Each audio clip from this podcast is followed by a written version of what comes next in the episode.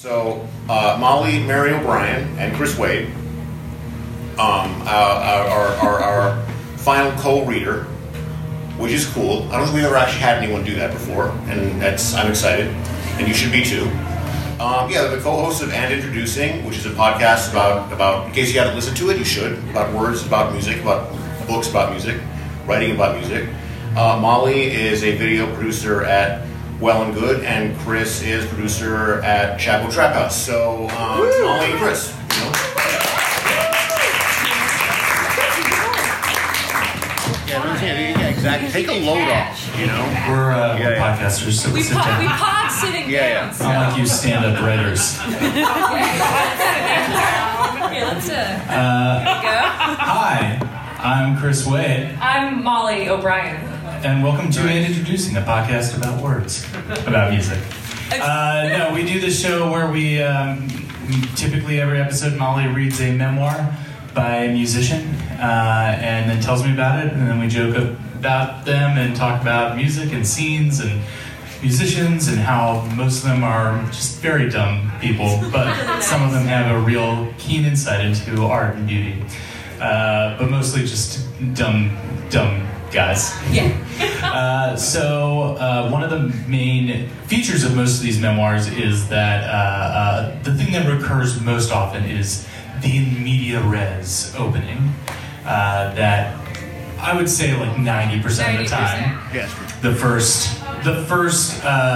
thing that we see is a scene from the middle, a dramatic scene from the middle of somebody's life. This is our favorite.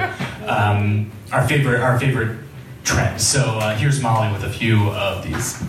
Yeah, so everyone likes to start their life story at their low point, I guess, because it means that there's nowhere to go but up. So a couple of the in media res moments that we've seen so far is Slash from Guns N' Roses having a very minor but crucial heart attack on stage.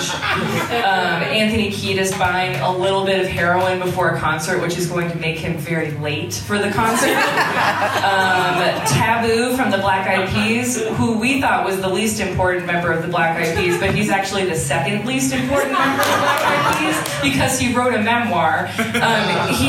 We found him in jail for a DUI, and he was very down, but he said, when your tribe is the Black Eyed Peas, when you've worked so damn hard to manifest a dream, there is no defeat except for self-defeat, which is something I think we can all learn from Taboo.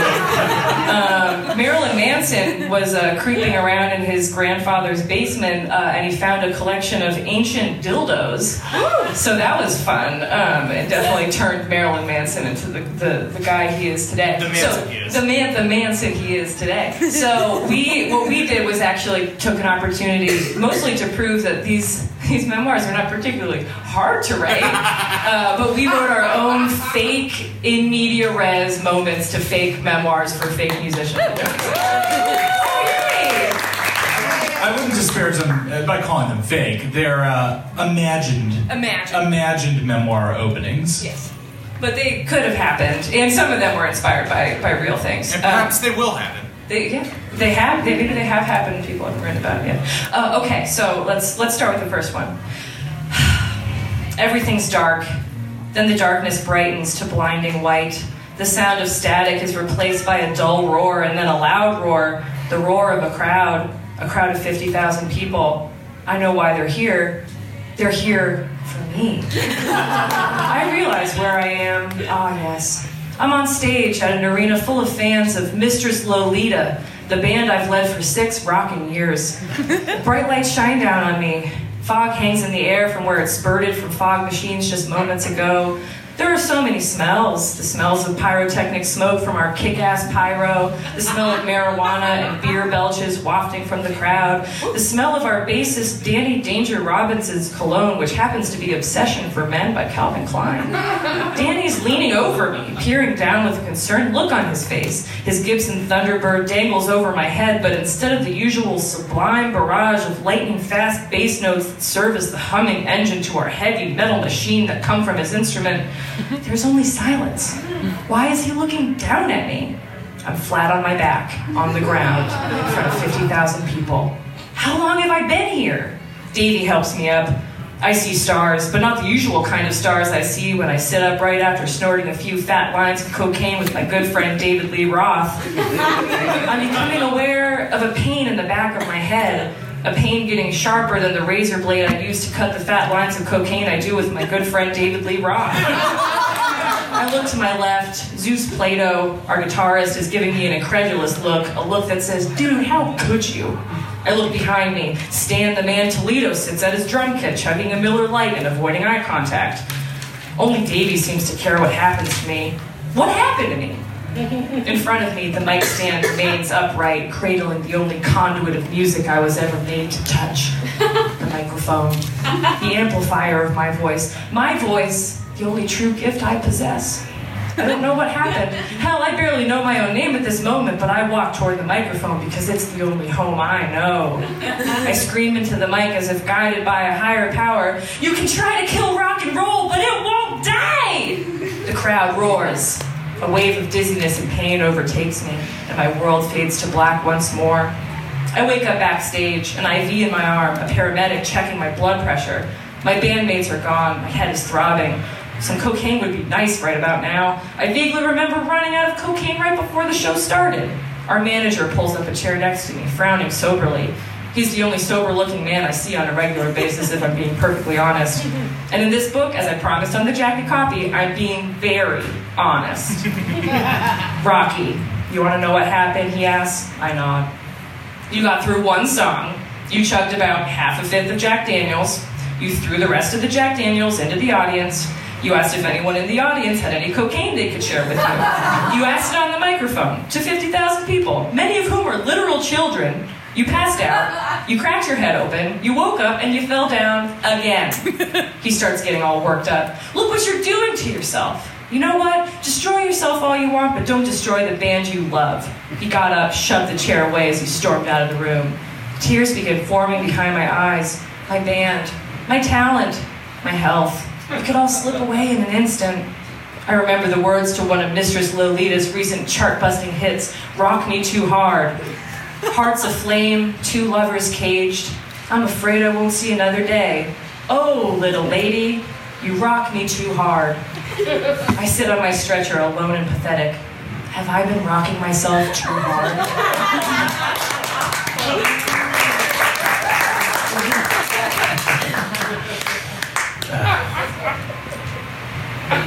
The airlock had blown open. My entire life was being sucked into space before my eyes. Everything I owned was being carried out of my 54th floor apartment, one object at a time. An entire lifestyle crumbling like a fine Italian biscotti.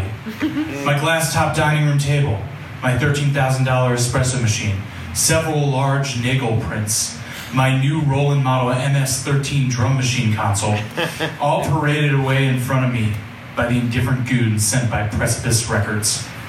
I had Gary Hold, my friend and lifelong collaborator, on the phone. He was crying, desperately trying to find a way to get back to the States from his vacation yachting off Majorca. Neither of us saw this coming. After our last album, Hot Sweat, failed to chart any singles, Precipice had suddenly decided to cancel our record deal. Just like that, a successful career erased. It was 1987, and after 17 years of chart-topping success, the bottom had fallen out, and it seemed like the hit factory that was Holden Rice was coming apart at the seams. Boxes of clothes, my Italian leather driving gloves, the Yves Saint Laurent custom-made ski bibs, the 13 different leather jumpsuits that had become my signature stage look. Well, me and Eddie Murphy, but he stole that from me. Box after box of beautiful leather goods, white blazers, neon chiffon button-downs, gone, gone, gone. Who was I supposed to be without my look? Who will John Rice be after this? I was still trying to put it all together. It seemed impossible. Why was all this entire life, theirs and not mine? Holden Rice had charted 34 singles, 6 number one hits, 13 gold or platinum albums, and yet, here I was, dead broke. I had a pile of receipts in my hands, pretending like I had any understanding of my finances. Maybe if I showed these movers I still had the tags from ABC Carpet and Home, they wouldn't be dragging my bright pink Art Deco sofa with mirror top armrests out the door. As I would later find out when I was actually bright enough to hire my own accountant, it turns out that signing over rights for royalties and distribution to your managers, allowing your record company to pay out your advances in the forms of bricks of cash sewn into the lining of brand new Burberry jackets was not good strategies for long-term financial stability. Maintaining a $4,000 a month Coke habit also did not help in any fiduciary sense. Gary was screaming about something in my ear, trying to speak over the sea air and the din of 1,000 Majorcan seagulls squealing simultaneously. He was talking about a new deal he was putting together, where we're going to present an MTV Video Music Award or something that would put us back in front of the kids. That will sell again. I knew he was grasping at straws. MTV had no room for a pair of 40-something white R&B smooth pop crooners. No space for that in between their sexy young Madonnas and their beastie boys. Our sound was still the sound of the Studio 54 after party. I thought about all those wonderful nights drinking espressos with French models at 4 a.m. as our classic tracks like Trouble Girl, Dangerous Woman, or Girl, Woman, Lady blasted out our brand new Sony stereotape. Blasted out the brand new Sony stereotape and record rack with glistening faux walnut finish. The stereo that was now being carried out of my front door. God, those were the days. We've eaten alive if we tried to hang with the current music scene. In order to become relevant, I'd have to do something like learn to break dance, which would be impossible after my years of minor ankle injuries from skiing various Alps. And then it was done. The door closed and I was alone on the floor of my empty penthouse, an alien in my own life. I thought about Gary, how he'd come from nothing to the absolute top, and how we were back here again. But if I was going to look forward, I had to look back. This is that story. 17 years of songs, harmonies, coordinated snappings, oohs and ahs, and girls, women, and ladies.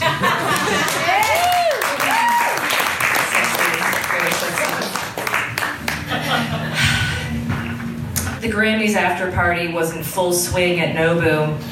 Crystal chandeliers twinkled from above and glasses of champagne twinkled from below. The atmosphere was heady.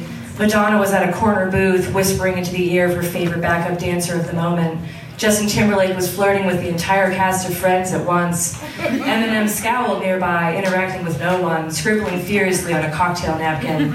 It was a galaxy of music celebrities at this party, but no constellation was shining as brightly as the group I belonged to. Us Girls had walked away from the Grammy ceremony with an unprecedented 5 trophies for our third album, The Power of She.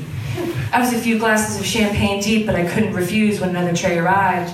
I leaned over to our table, laden with dragon rolls no one was eating, to clink glasses with my bandmate and BFF, Shayla Marie. Shayla was a sight to behold that night. She glowed from head to toe, which was just as well considering she'd primed for hours to get ready, even getting her spray tan scraped off and redone from scratch when she wasn't happy with the original effort.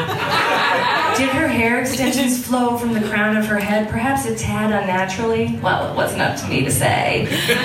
Was the ample, perky cleavage revealed by her gold Versace gown a bit much? You wouldn't hear it from me. Shayla and I had split the lead vocals on The Power of She more or less down the middle, so I considered this wedding night our dual victory.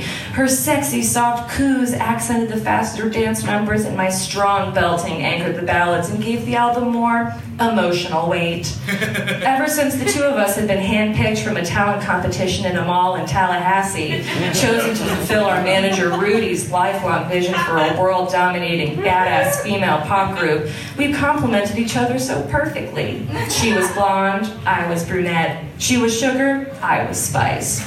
She was effervescent, and I was mysterious. The other two members of Us Girls, Sweet Haley, who mostly talked about her pets in interviews, and Bad Girl Rosanna, who had tattoos, both pulled their weight in the group.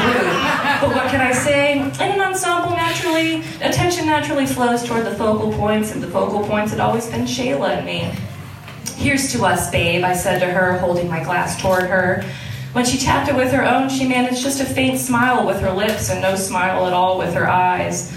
I furrowed my brow. She was acting strange. She barely spoke after our accepted speech in which we'd taken turns thanking Rudy, our fans, and God.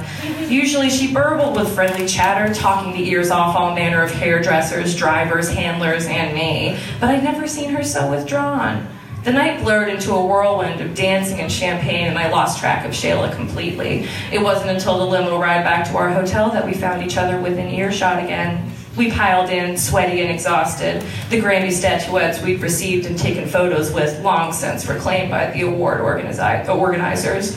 Haley fell asleep, and then Rosanna fell asleep on top of Haley, and it was just me and Shayla. I looked across the limo at her. The carefully applied foundation that had contoured her cleavage had melted into a smudged mess. There was body glitter on her face and face glitter on her body. Her boobs were still perky, but she looked tired. She bit her lip and glanced over at me. "Leanne, I have to tell you something." "What?" I asked. Had the backup dancer she'd been sleeping with gotten her pregnant? Had her tendency to snort Ritalin to keep her energy up for late-night music video shoots gotten a little out of hand? "I'm going solo." She let out a whoosh of a sigh, as if she'd been holding her breath. "What?" "I arranged it with Rudy. A 3-album solo deal. I start recording next week. I'm taking a hiatus from the group." I didn't know how to take it in. It felt like the plush walls of the limo were closing in on me. "Shayla, we just won 5 Grammys as a group."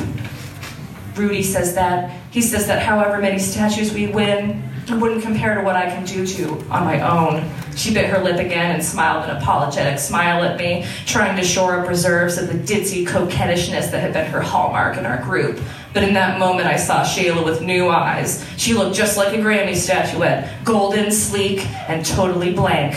What was going on in her head, I no longer knew.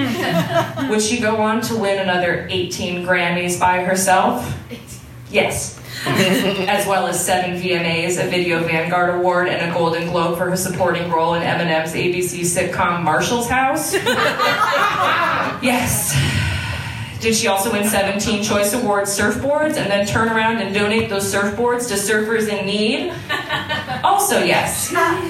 Was she named People's Most Beautiful Woman 4 years in a row, failing to clinch the 5th year only because she wrote an open letter to People, begging them not to give her the title again and saying the real winners of Most Beautiful Women should be all women all over the world because everyone is beautiful in their own unique way? That too. You might have read Shayla's recent best-selling memoir, The Song Has Just Begun, in which I was painted in a less than flattering light. Is this book a response to my portrayal in her book? No, this is my story.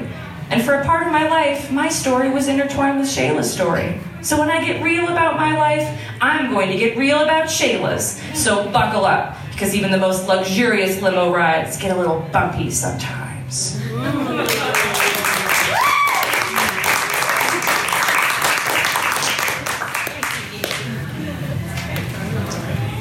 The bottle of Molson whizzed past my ear and shattered on the green wall behind me. Now we were in the shit. 6 huge French-Canadian punks decked head to toe in spikes and patches of weird French language tape labels stared us down, blocking the one door.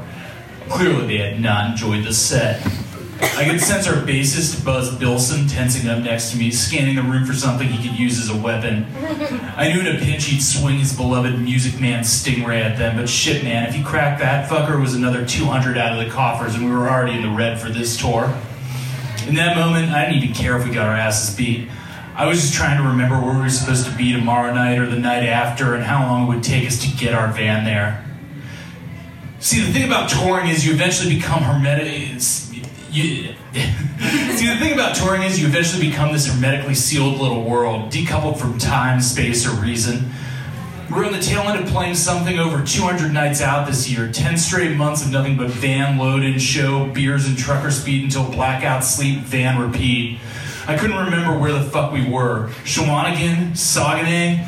Everything was in fucking French, and everyone here were just sweaty sons of fur trappers. And Jesus Christ, all any of us wanted was maybe enough money to make the next date, or maybe by the grace of God, getting laid. And how were we supposed to know they were so goddamn sensitive about the whole Quebec independence thing here? Which is, of course, where this all started. Sawtooth was a Chicago band. We got in your face. We all came up watching Albini get on stage with Big Black and spew truly ridiculous shit until the crowd just wanted to just lynch him. And it ruled. It got people riled. It got them moving. We learned early on that it was way more fun playing for a crowd of strangers who wanted to beat the shit out of you than playing for a crowd of strangers who just didn't care. So when our drummer Fred Montez heard a bunch of these Canadian frogs hollering Quebec Independique during load-in, he thought it'd be hilarious to draw a big fuck Quebec Independique on the bass drum. Sure, why not? Get a rise, get them angry.